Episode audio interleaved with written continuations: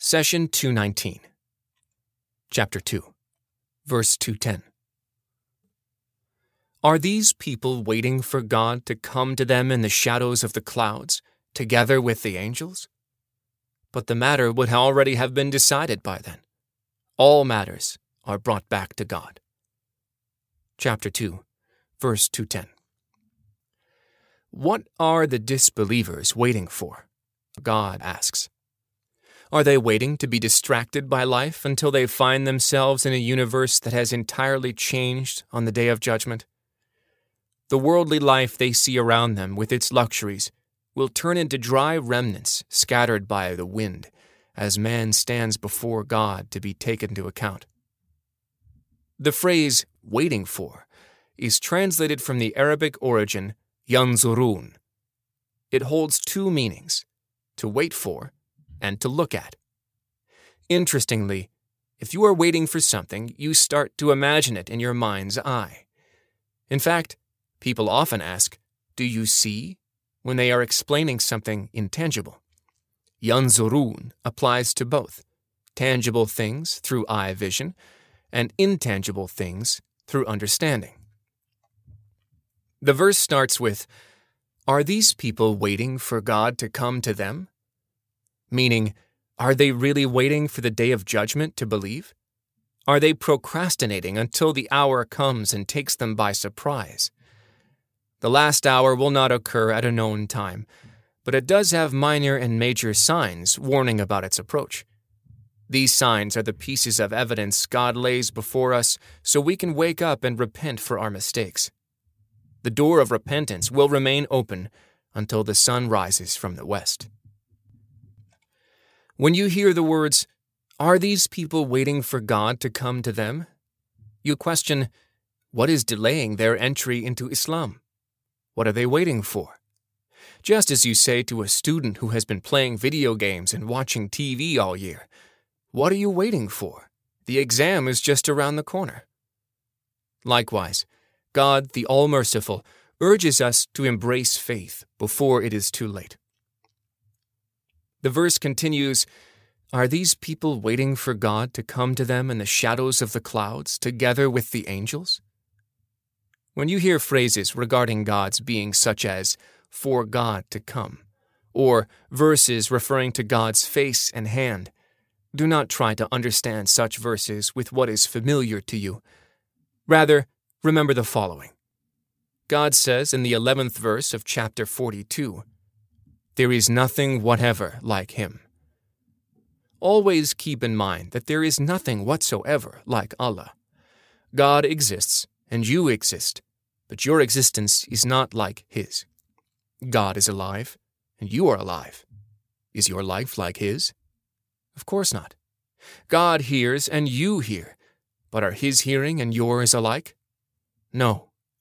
God sees, and you see, but is your vision like his? Again, the answer is no. So always remember that all the attributes that are common to humans and God come under the principle, there is nothing whatever like him. Some scholars explain phrases such as God's face to mean God's essence, and the hand of God to mean the power of God. We answer that we do not need to go into such explanations. If we believe that there is nothing whatsoever like Allah, then we would have protected ourselves from making an error in understanding him, because we do not equate God with his creation. Neither do we strip the text from its literal meaning. We believe in God and keep our faith in him within the framework that there is nothing whatever like him. If you happen to imagine God as something familiar to you, then rest assured that he is contrary to what you imagine.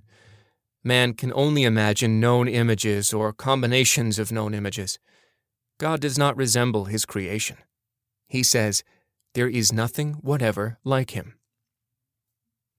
The moment when God Almighty will reveal himself on the day of judgment, those who have painted images in their minds will be surprised, because he will not resemble anything they had imagined.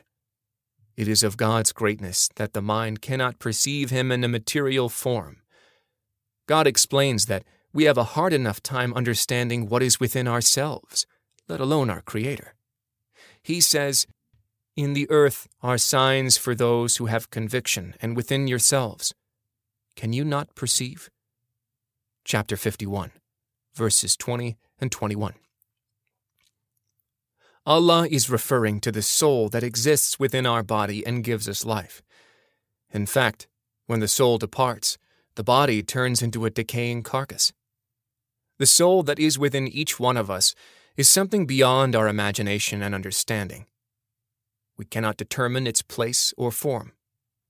So ask yourself, if I cannot imagine the soul created by God, then how can I even come close to imagining my Creator? Thus, Allah is warning the non-believers not to wait until it is too late. He says, "Are these people waiting for God to come to them in the shadows of the clouds, together with the angels? But the matter would already have been decided by then.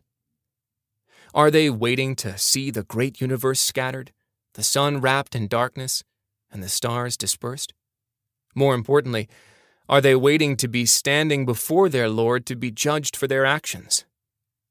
Allah is advising us to seize the opportunity before that happens, before the door of repentance is closed forever.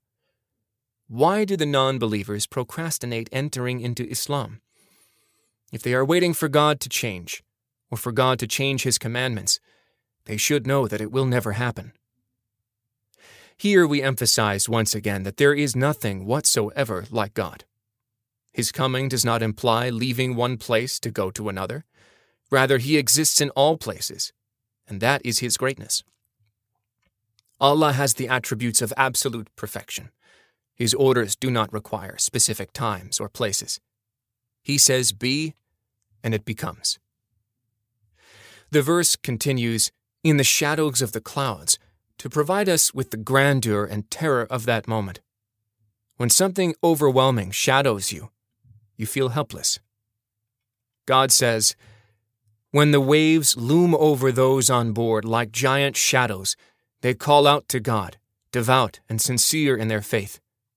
But when He has delivered them safely to land, some of them waver. Only a treacherous, thankless person refuses to acknowledge our signs." Chapter 31, verse 32. This is a description of the panic that hits those at sea when they are engulfed by a violent storm. Yet far more terrifying to the non-believers is when the entire universe is scattered on the day of judgment.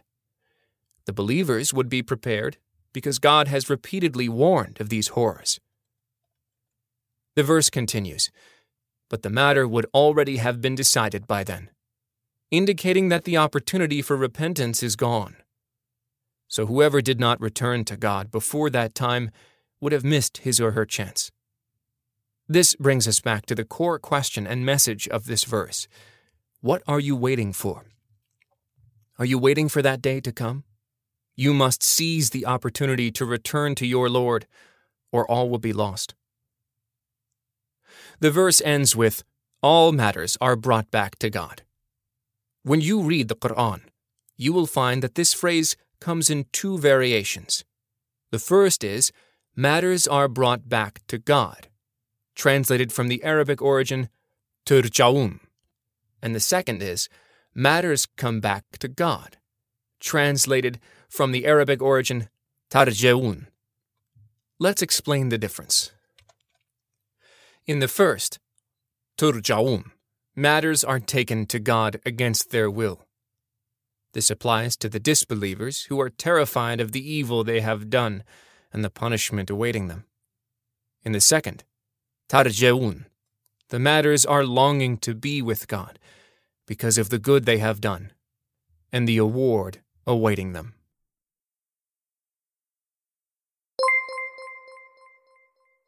The Prophet, peace be upon him, said, "Convey my teachings to the people, even if it is only a single verse." Please take a moment to subscribe and to share with your family and friends. Visit us at www.qurangarden.com.